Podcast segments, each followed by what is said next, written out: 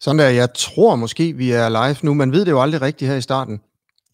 Men Lone, prøv lige at kigge godt på den her graf. Og så sig mig, om vi nu kan konkludere, at det værste er overstået. Hej Lone.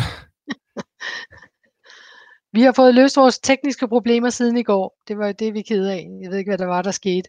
Det er muligvis, fordi jeg var i sommerhus. Vi ved det ikke rigtigt. Ja, det ved du, jeg tror, det skyldes mange forskellige ting. Der er simpelthen bare noget med... Og det er så latterligt at give skylden på Facebook, men altså, min computer opfører sig mærkeligt, når jeg er på Facebook for tiden. Mm-hmm. Men, og jeg prøver at få det løst selvfølgelig, og undskyld til alle jer, der har oplevet lidt bøvl her. Lone, prøv, det jeg lige vil spørge dig om her til at starte med, det er, kan vi konkludere nu, at det virker, det værste er overstået i Danmark, og kurven flader ud, og nu kan vi sådan ånde lettet op? Nå, det var en hel masse spørgsmål. Hvis du lige viser et større billede af kurven, så vil jeg prøve at sige, hvad jeg ser. Okay, så det vi ser er data, siden vi lavede de der strategier med, at vi skal være indendørs, og vi skal holde os fra hinanden og alt muligt. Så vi tæller cirka fra den 13. marts og frem efter. Og det vi så ser er en kurve, der startede med at gå opad. Det var svært at sige, om den var subeksponentiel, eller om den var lineær. Jeg vil sige, den var eksponentiel i begyndelsen, men så fladede den altså ud efter en 10 dage, 10-14 dage inde i det her. Og det var ligesom forventet, eller det var faktisk bedre, end jeg havde håbet. Fordi at det, man ser nu, er, at antallet af daglige tilfælde er konstant i det sidste stykke tid.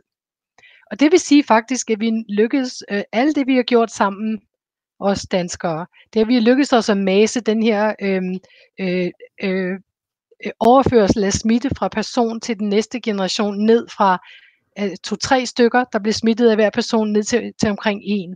Og det er virkelig, virkelig godt. Det er faktisk så godt, at vi er nødt til måske at skrue lidt op for den igen for at få et ordentligt forløb af den her epidemi. Men det betyder ikke det samme som, at man er færdig med at se en akkumulation af folk i intensiv care og i hospitalet. Det er fordi alle dem, som vi ser på nu, de bliver jo ved med, og de skal være i hospitalet 7 eller 14 dage. Så det er noget andet. Vi er slet ikke nået til toppen af det her endnu. Det kommer senere. Prøv lige at sige, at vi er nødt til at skrue op. For hvad? For smitten. Nå, det havde du ikke regnet med, jeg ville sige. Men altså, der er jo det, hvis for eksempel det lykkes os fuldstændig at få skruet så langt ned, at faktisk vores intensivsenge var tomme og alt muligt, så ville det simpelthen svare til, at vi skulle i meget længere tid gå igennem det her, og vores økonomi ville tage et endnu værre dyk, end det gør nu. Fordi vi er nødt til simpelthen at blive ved med at vente på, at populationens immunitet bygges op. Så man kan godt på lidt mere gang i Jule. Altså, du simpelthen får flere smittede? Ja, altså bare, altså vi er nødt til at indse, at vi er nødt til at komme over det, vi snakkede om før.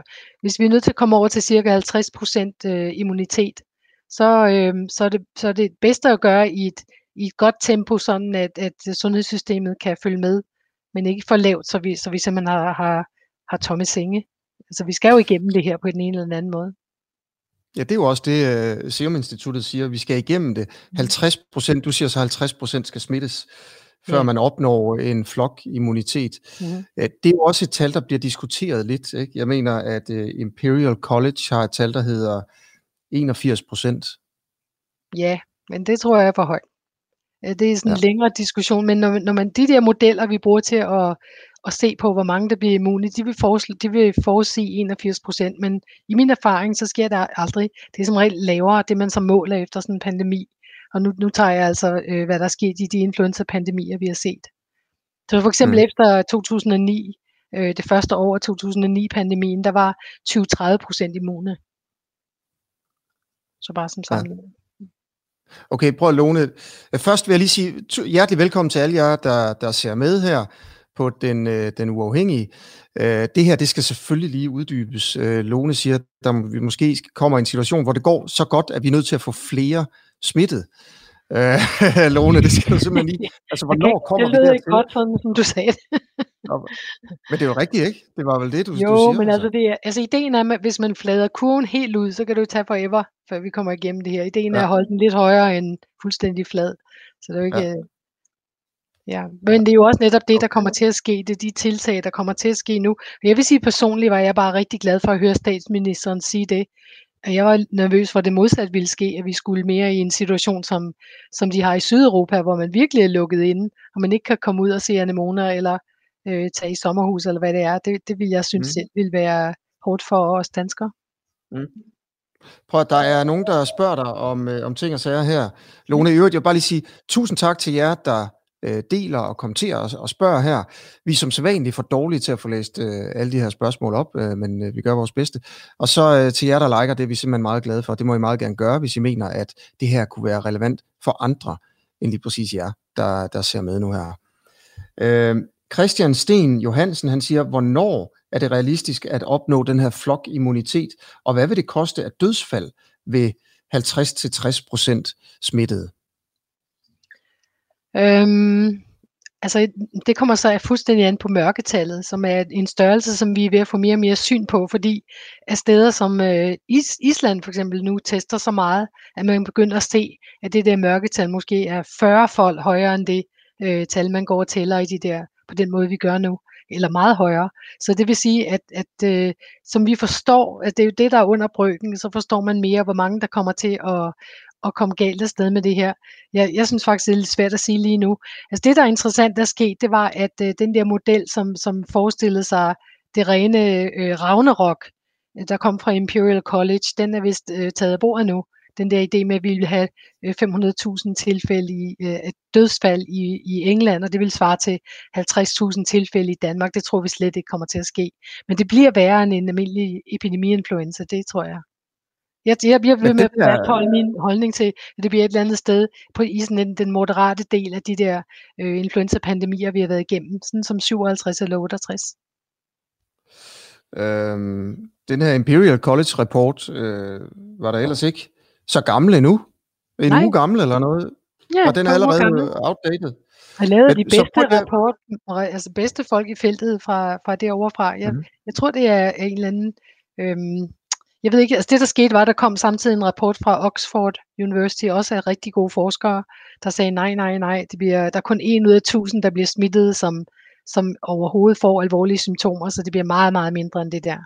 Og så nu har de Boris Johnson så 2 meget forskellige holdninger til det her, og der vil jeg sige, at det første rapport bakkede af på deres forudsigelse. Okay. Det kan være, at de der rapporter, som den fra Oxford, bare ikke får så meget tid i medierne. Jo, fordi det er jo ikke er... jeg har set den meget, ja, og jeg synes faktisk, at den på en eller anden måde kommer lidt for langt i den anden grøft, som om, at det er næsten for mildt det her. Jeg tror også stadigvæk, sandheden ligger et eller andet sted værre, end det de forestiller sig. Men prøv lige at svare på spørgsmålet her fra Christian Sten Johansen. Hvor mange vil dø, hvis 50% bliver smittet i Danmark? Så mit svar er så flere, end der ville i en alvorlig sæsoninfluenza, men ikke sådan nogenlunde på samme niveau, som der skete i 1968 og 1957 pandemierne. Og jeg ved ikke, hvor meget det var i Danmark. Jeg ved det ikke. Jeg kan finde ud af det til næste gang. Okay. Men arbejder du stadigvæk med sådan cirka 0,3 til 1%? 1% af det er faktisk det, de lagde til grund for den der meget, meget høje vurdering. Så jeg tror, det er meget lavere end det. 0,1% måske? 0,1%. Fint, det er godt. Der er vi jo nede i influenza. Vi laver noget hele tiden her. Vi bliver klogere og klogere, jo mere vi får syn for. Især det, der kommer på banen nu, det er de der antistofstest. Så man kan se, hvor mange der har immunitet i deres serum. Og så kan man få meget mere kig på alle dem, som havde så milde symptomer, at det aldrig faldt dem ind at blive testet, eller deres læger, og teste dem. Mm. Ja, og det er jo det. Nu sidder jeg lige og regner her. Det kan være, der er nogen, der er kvikkere end mig. Men altså, hvis vi halvdelen af danskerne får det, er der ikke 5,6, så er det 2,8, og så skal vi lige sige, så er det 2.800 danskere, der vil dø af det, hvis dødeligheden er så der. Det er jo ikke særlig mange. Men det er sådan cirka 2-3 gange mere end en voldsom sæsoninfluenza, så det er måske det lag. Mm. Men okay. Jeg har ikke det præcis på. Hvis det viser sig at være så lavt, så synes jeg, det er ret vildt. Det er der ret mange dødsfald. Man skal også tænke på det på en anden måde, Asger. Fordi den ene ting er, hvor mange dødsfald, der kommer til at foregå, hvis vi gør det på den rigtige måde. Det vil sige, at der er nok intensiv senge til alle dem, der får brug for det. Fordi, at, som man kan se nu, der ligger rigtig mange på intensivafdelingen, som ikke er super gamle, som er måske i 30'erne, 40'erne, 50'erne, 60'erne. Hvis til længe de får den der hjælp, som det er at komme igennem krisen, indtil deres immunsystem får overtaget, så overlever de. Men hvis de ikke havde det, så er det jo noget andet. Okay, Lone, jeg skal lige sige her lige spørgsmål, om kørt forbi derude om immunitet. Godt, så lad os tage det. Ja. Altså, vi ved jo ikke, det er rigtigt nok, vi ved ikke så meget om immuniteten for den her SARS-2-virus endnu, men vi ved en del fra SARS, fordi den var der jo i 2003, det er en meget tæt beslægtet virus. Så vi ved, at immunitet udvikler sig, og vi ved, at immuniteten måske ikke er livslang, men måske varer nogle år. Og så er der nogle spørgsmålstegn med nogle enkelte personer, som har testet positiv, negativ og positiv igen. Og der er masser af diskussioner om, hvad det mon betyder. Men jeg tror ikke, det er udelukket, at det faktisk betyder, at de der PCR-test ikke altid tester positivt, når de skulle. Lone, du får lige et spørgsmål fra Ole Ingrich her, som tænker det samme, som jeg tænker. Med det her med, vi skal jo alle sammen igennem det, siger du. Og med alle sammen mener du 50%, ikke? Og det er jo også noget, som Kåre Mølbak, den faglige direktør i Serum Instituttet, har sagt flere gange. Og du siger endda nu her, jamen hvis der kommer for få smittede nu her, altså hvis det går for godt, så er vi nødt til at træde lidt på speederen, så vi får nogle flere igennem systemet og får nogle flere smittede, så det ikke tager for lang tid at komme igennem det. Så siger Ole Ingrich så, men jo mere vi bremser smitten, jo bedre medicin, vaccinationer og behandlinger når vi at udvikle. Ikke sandt? Ja til behandlinger, og nok nej til vaccinen. Jeg tror simpelthen, vaccinen ender med at komme for sent til det her. Jeg tror, at de fleste er kommet igennem den her efter 12-18 måneder, og det er der, hvor man så typisk får en vaccine på banen. Det er jo slet ikke nemt, når det er en første vaccine, som skal i brug for en helt ny klasse virus. Så der er masser af sikkerhedstesting, der skal foregå. Det kommer til at tage noget tid. Men det er rigtigt nok, at det skulle ikke undre mig spor, om der i efteråret var meget bedre behandlingsmuligheder, på grund af, at lige nu er der en masse forskellige muligheder, der bliver testet i kliniske forsøg i Danmark og andre lande. Så ja, det er rigtigt nok. Men så kan man sige, altså jeg har hørt nogen sige, for eksempel det er federe at få den i efteråret, hvor der er bedre behandlingsmuligheder. Og så er sådan en som mig, der siger, måske er det ved at få den nu, hvor der er rigtig meget plads i intensivafdelingen. Så jeg ved ikke rigtig, hvad der er optimalt. Det ved jeg ikke rigtig, det kan man bedst se i bagefter, tror jeg. Desværre. Fordi det der med behandling er jo et argument, Lone, for ikke at træde på speederen og få lidt flere smittede nu her.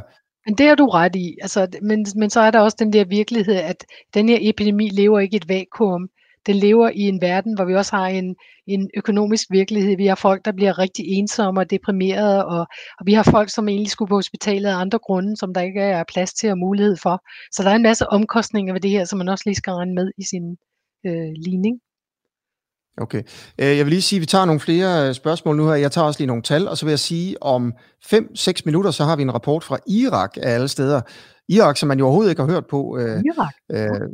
Irak. Altså, og vi har simpelthen en journalist, Thea Pedersen, som jeg kender fra gamle dage på Ekstrabladet. Vi var i praktik sammen. Hun sidder et sted i de kurdiske områder og ser med lige nu her og er på lige om 5 minutter. Og en lille sjov ting med hende, det er, at hun er blevet, for eksempel hun har fået taget sin temperatur, fordi de begyndte at gøre i Irak 3 gange. Og den ene af gangene målte de så en temperatur på, jeg mener, det var 29 grader. Så altså, det siger bare lidt om, hvor elendigt nogle ting i hvert fald foregår i Irak med det her corona. Ja, jeg sidder og ser på Worldometer. Det ved jeg ikke, om folk gør, men altså se lige her. Nå, det kan I ikke. Men altså, det går vildt eksponentielt op i Irak i forhold til... I har ikke set på den her de sidste par uger, men det går godt nok skarpt opad lige nu. Ja. Så det bliver spændende at høre, hvad hun har at sige om det. Det ligger også lige ved siden af Iran, hvor det jo ikke går, det er ikke underligt. Det går så skide godt. Lige nogle tal fra Danmark. Vi er jo kommet over 100 døde i Danmark. 14 nye tilfælde. Men altså, vi har lige kigget på tallene, og det går sådan set. Altså, kurven er fladet ud. I hvert fald den kurve over de indlagte. Så det er jo, vi har jo ligesom været igennem det. Det går godt i Danmark. Vi tester også en anden god nyhed fra Danmark. Vi tester mange flere, end vi gjorde bare i sidste uge. Vi tester over 2.000 her de sidste par dage om dagen. Og hvis man går en uge, 14 dage tilbage, så var vi altså nede omkring de 1.000. Og hvad var det, man ville op på? 10.000 ville have sagt per dag? Prøv at høre, der er blevet sagt så meget om, hvad man gerne ville med de tests der. Ja, det er jeg godt nok. Så jeg har bare begyndt at kigge på, hvor mange de tester, i stedet for, hvad de siger. Noget, der går dårligt, Lone, det er Sverige. Og vi har jo været igennem det. Har du set tallene for Sverige i dag? Ikke lige i dag, nej, fortæl. 59 nydøde. Åh, for pokker. Er de i Stockholm stadigvæk? De fleste er i Stockholm. Ja. De er oppe på 239 døde i alt i Sverige. Jeg tager lige Worldometer for Sverige og kigger med. Det kan, men det kan alle jo gøre derhjemme. Ja. Og kan vide, jeg ved ikke, om den er opdateret med dagens tal, som jo virkelig er markant. Ja, det tror jeg. Okay. Så det er en... Ja, hold da op. Der tænker jeg jo lidt...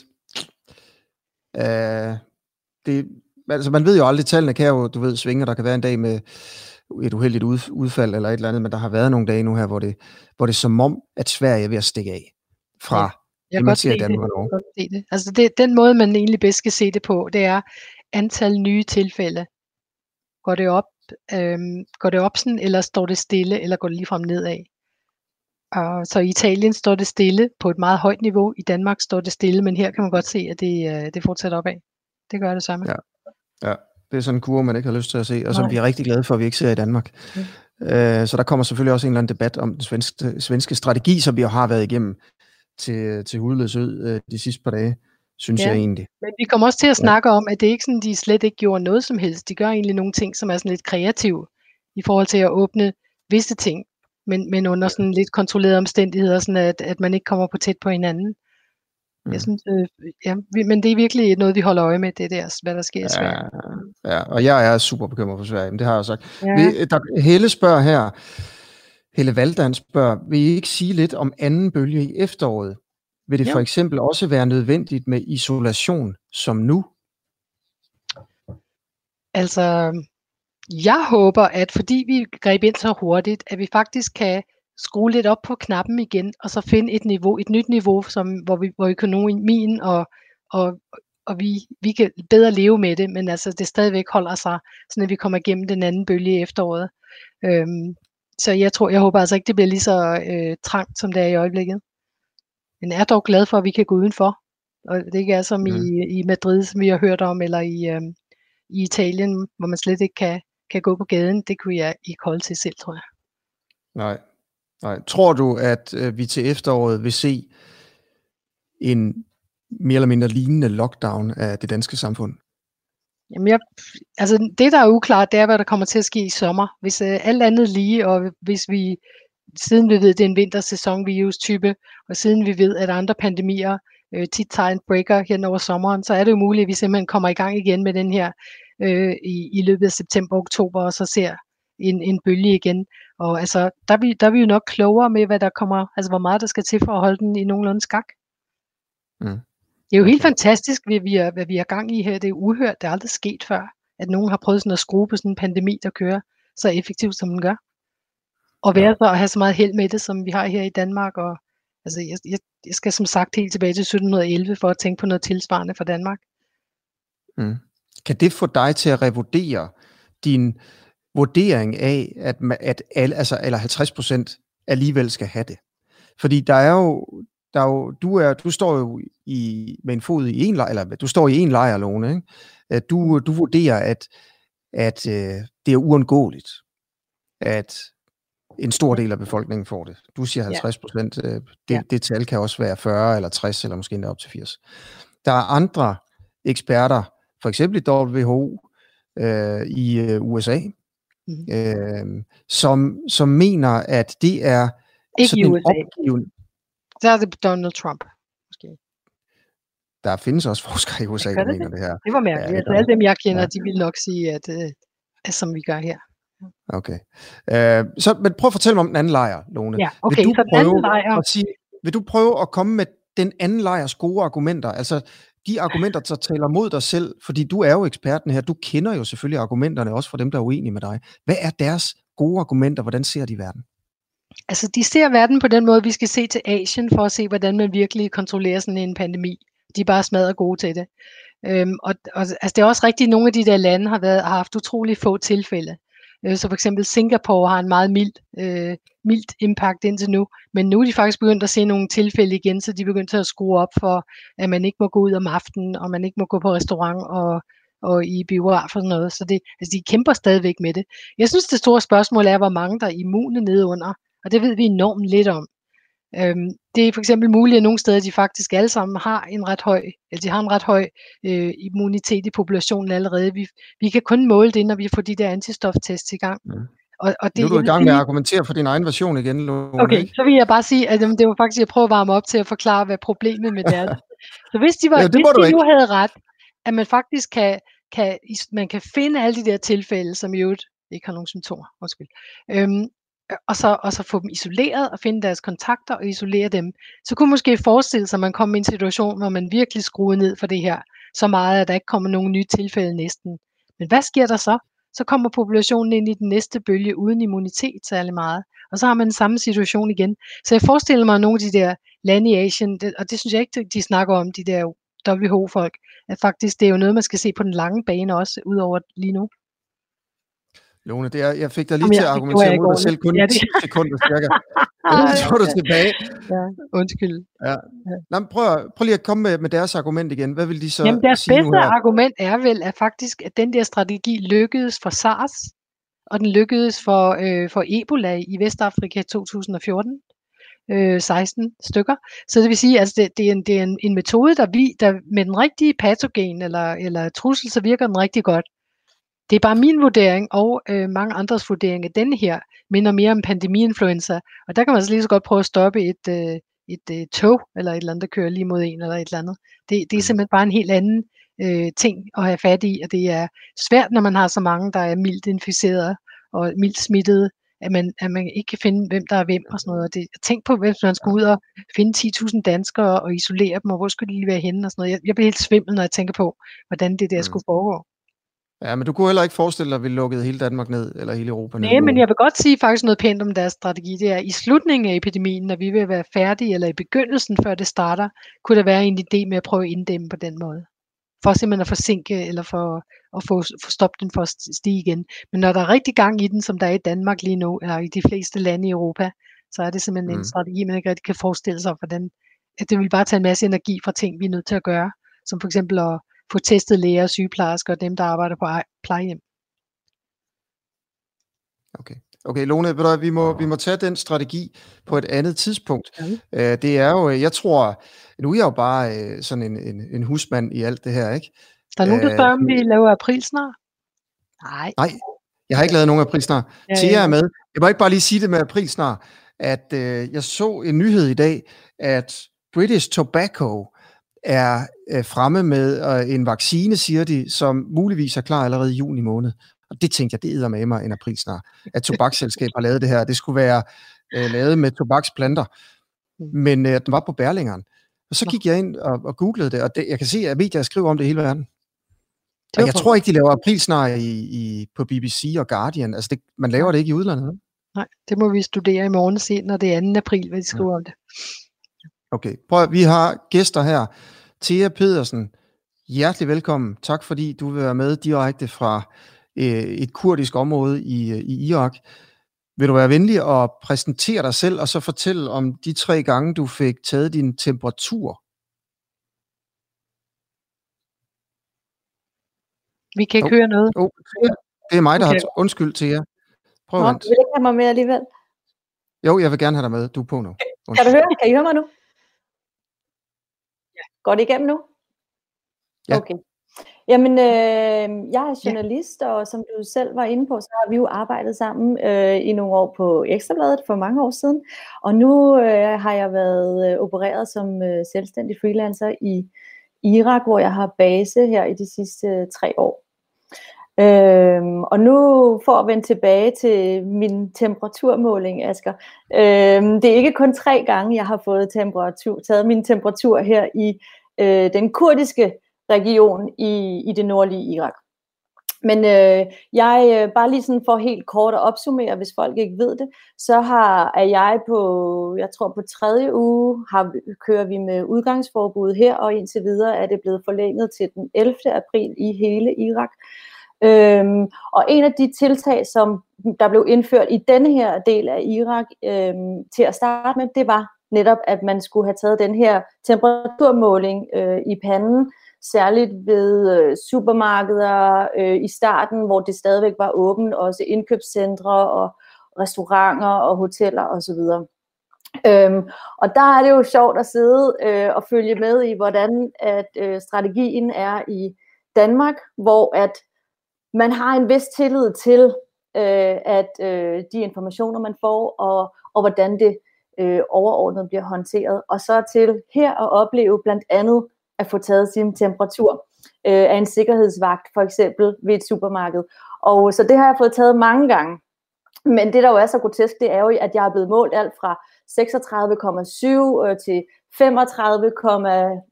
35,4, tror jeg, det har været. Og i går blev jeg målt til 33,6 foran et supermarked. Og så er der så den her famøse gang, som var ved indgangen til et storcenter simpelthen, hvor både mig og en af dem, som jeg bor sammen med, blev målt til 29,4. Og jeg ved simpelthen ikke, om vagten han forstod, at det var at jeg i princippet var klinisk død eller hvad, men jeg fik i hvert fald lov til at komme ind og shoppe videre i indkøbscentret. Og en anden episode, sjov anekdote, var også ved et hotel, hvor jeg fik målt min temperatur, hvor der på den her pandepistol måler stod LO. Og det fik simpelthen vagten til at blive helt panisk og måtte få hjælp fra nogle kolleger, fordi han vidste jo ikke, om han måtte lukke mig ind, eller hvad han skulle gøre. Og så måtte jeg jo til sidst ligesom påpege over for ham, at det nok var fordi, at batteriet var low, og det ikke havde noget med mine temperaturer at gøre. Ja. Hvad sker der egentlig, hvis I tester positivt? Hvad sker der? Hvad er egentlig planen, hvis I har feber?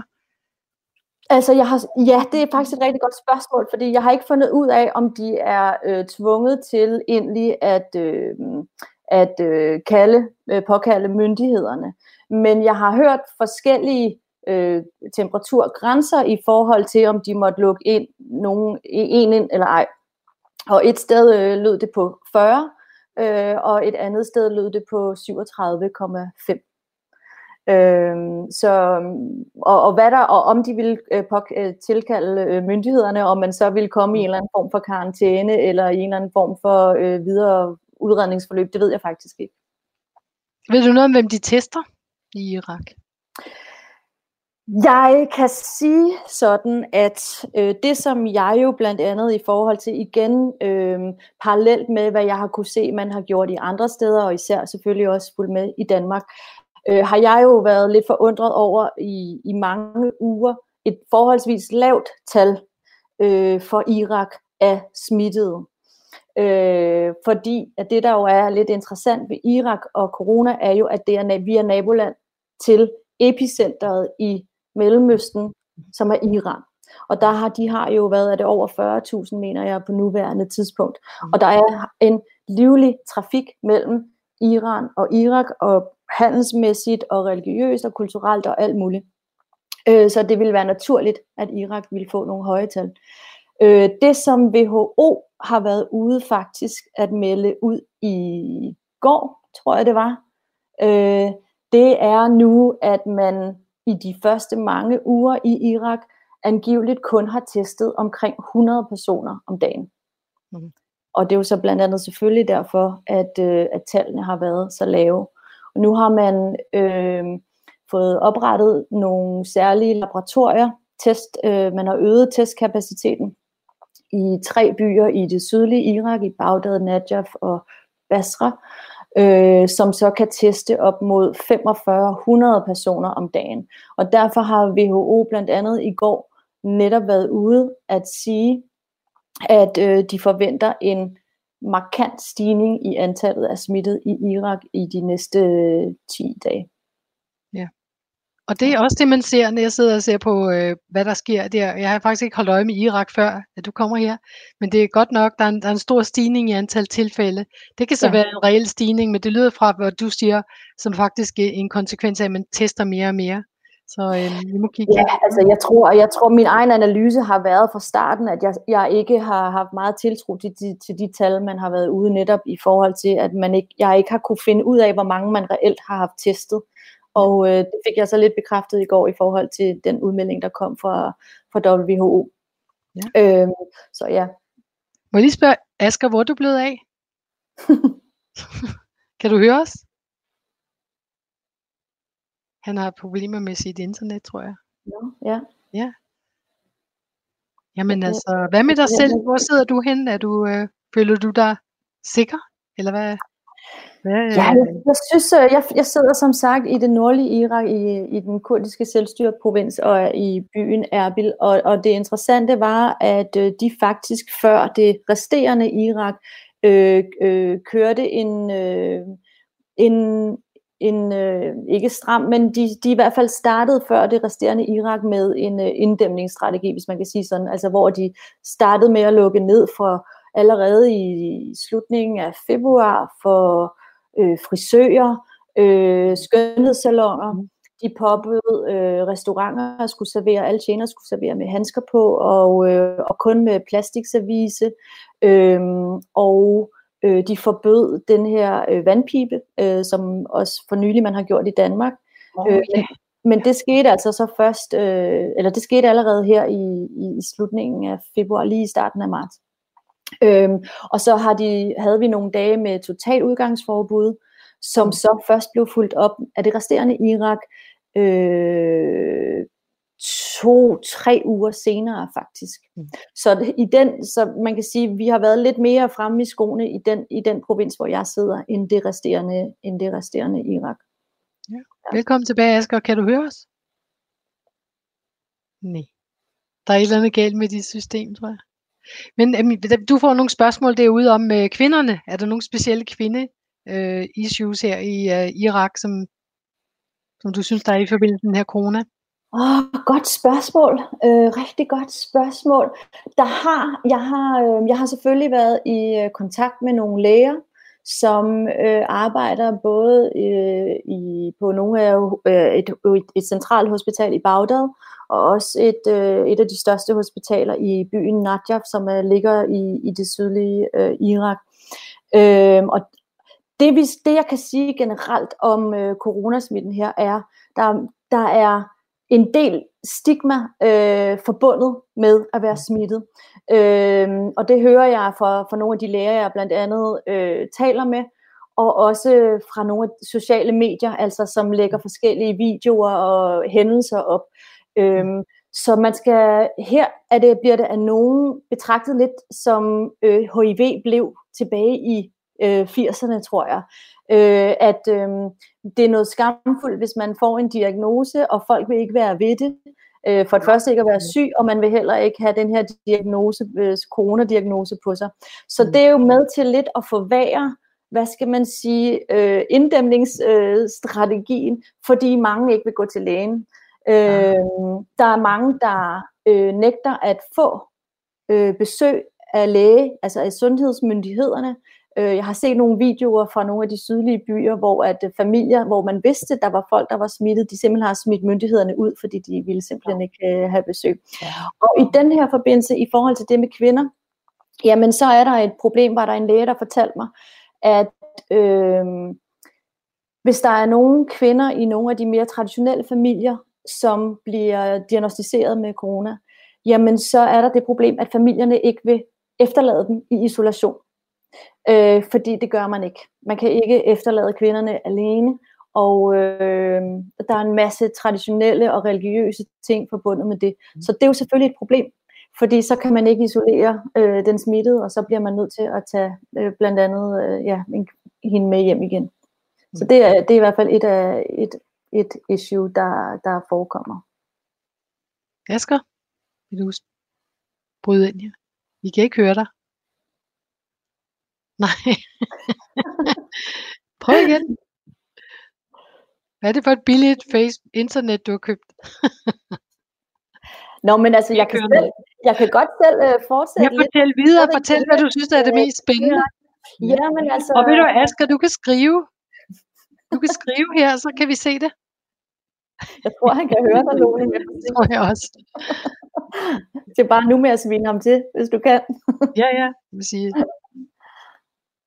Nå, fortæl mere, det er rigtig spændende. Det har jeg slet ikke tænkt på, den der vinkel med specielle forhold med kvinder under isolation og i hospitaler og sådan noget. Men det er da nok rigtig stor del af verden, faktisk. Ja, og så er der en anden ting, som jo også gør sig gældende for Irak, som jo igen for mig, som kommer fra velfærdsdanmark og ved, hvad for en behandling jeg vil få, hvis jeg blev syg og har tiltro. Jeg har en fundamental tiltro til systemet. Så er det interessant at følge reaktionerne herfra, hvor jeg sidder. Det er jo sådan, at Iraks sundhedssystem har jo været forsømt i årevis. Det har været præget af krig i årevis, og det har været præget af korruption også. Og der er sådan en stående joke lidt i Irak om, at hvis man indtræder på et hospital, jamen så kommer man ud i en kiste. Man har simpelthen ikke tillid til, at lægerne kan deres kram, og at man bliver behandlet ordentligt, eller får den rette behandling, eller medicin osv. Så det er jo et andet problem, som nogle af de læger, jeg talte med, også selvfølgelig har fremhævet. Noget, som gør sig gældende, har vi jo hørt fra alle lande, er jo også, ressourcerne på værnemidler. Jeg talte med en læge her for to uger siden, som allerede for 2 uger forinden havde haft mangel på værnemidler. Og det betød simpelthen, at han måtte ud for sin egen løncheck. Han er læge, og han får ca. 7.000 kroner om måneden, som jo er en del anderledes end vores læger i Danmark. Han skulle selv ud og finde masker og dragter, fordi at de var løbet tør på hospitalet. Og så efterfølgende havde hospitalet så kunnet anskaffe noget nyt, nogle nye værnemidler, men, sagde han, hvor de tidligere havde de fået besked på, at det udstyr, de havde fået, det skulle vare 1 vagt, så skulle det pludselig gælde 3 vagter. Og det er jo også selvfølgelig med til at kompromittere, hele isolationsideen og så videre. Ja. Det samme sagde en læge til mig i Baghdad. De var også løbet tør for handsker, så hun var også selv ude og købe nye handsker og kørte med dobbelthandsker for at være på den sikre side. Så var der selvfølgelig det helt afgørende er jo, at faktuelt mener jeg, at WHO er noteret for at sige, at i Irak har man 14 sengepladser per 10.000 mennesker. Ja. Sammenlignet med det, tror jeg, man i Frankrig regner med 60 sengepladser til samme antal 10.000 personer. Og så er der jo det her med respiratorer. Ja, hvad med det? Og så vidt jeg ved, det sidste jeg husker, vi har hørt fra Danmark, er noget med, at vi har knap 1.300, måske er det forøget siden da, i Danmark. Men de tal, jeg har kunnet finde frem til, og det er ikke noget, der er officielt bekræftet for officielt hold, men det jeg har hørt, den læge jeg talte med fra Najaf, han lavede sine egne beregninger, og ud fra nogle tal, han var inde og søge på. Og der sagde han først, at han kunne se, at Irak havde 300 respiratorer i hele landet til 40 millioner mennesker. Du husker det. Ja. Og så senere ændrede han det så til 500. 516 tror jeg, det var som han havde fået fra en kollega. Og igen, jeg understreger lige, det er ikke noget, jeg har fået verificeret for nogle officielle myndigheder. Men det siger måske, og fra en anden kilde har jeg hørt helt så lavt som ned til 100 et eller andet respiratorer. På hans eget hospital havde de vist 24, og han sagde, at de er jo allerede i brug til andre patienter i øjeblikket. Ja. Så det siger noget måske om, hvad det er, der er i vente for Irak. Ja, okay. Vi kan høre dig. Ja, det gør du. Det er fantastisk. Jamen, jeg skiftede mikrofonen nu her. Men det hele var jo selvfølgelig bare en aprilsnar. Det er også mange, der har gættet. Mange, der har gættet det allerede. Nej, det passer ikke. Jeg siger det kun fordi, at jeg fik ideen fra folk, der skriver herinde. Jeg kom lige tilbage til simpelthen at sige, at nu er der gået 40 minutter, og vi stopper. Ja. Tænker jeg. Ikke? Ja. Og så Thea, tusind tak, fordi du ville være med. Og også en kæmpe tak, fordi du ville gøre det gratis. Ja. Det er jo helt fantastisk. Jeg ved jo, tak for jeres indsats. Jeg holder os opdateret. Ja. Også lidt. Det var virkelig så lidt. Så, og Lone, jeg synes egentlig, det har været en meget interessant udsendelse, det her. Det er også, ja, det er nogle helt nye vinkler for mig, det her. Det er virkelig, det var tak for det, virkelig. Ja, ja. Og vi... Be safe. I lige måde. Ja, I lige måde. Selv til jer, ikke? I lige måde, i lige måde. Lone, du er tilbage fredag. Ja. Og jeg er tilbage i morgen. Og ved du hvad, Lone? Jeg har en rigtig dårlig nyhed til dig. Det er, at i morgen har jeg fået ham der Jens Lundgren på, som du har tækket. Han vil være med i morgen. Så kommer jeg. Præcis den dag, du ikke... Nu må se, du tager en pulver. Okay, men så er jeg nødt til at komme. Jeg kan godt se det. Det vil jeg rigtig gerne høre. Nu kan vi virkelig få en syn på sagen med... Altså det, han rigtig laver som forskning, det er jo simpelthen de der kliniske studier af, hvad der virker og hvad der ikke virker, som behandling af de meget syge patienter. Og han ved masser om, hvad egentlig der sker i sådan nogle, hvis man bliver meget, meget syg. Hvad derfor der gør, at nogle patienter bliver så frygtelig syge, de skal have hjælp med en respirator og sådan noget. Også unge mennesker indimellem. Sjældent heldigvis. Ja. Det må vi spørge mig. Jamen det vil vi gøre, og der skal bare lyde en stor tak til Julie, som hjælper lidt til bag kulisserne med at have fået sat det her op faktisk, for at være helt ærlig. Med Lundgren. Så okay, Lone, vi ses. Måske i morgen, måske fredag. Nu vil vi se, hvad du bestemmer dig til. Ja. Men jeg er i hvert fald tilbage i morgen her på Den Uafhængige. Og endnu en gang... Hvad tid er det? Wow. Det finder vi ud af senere.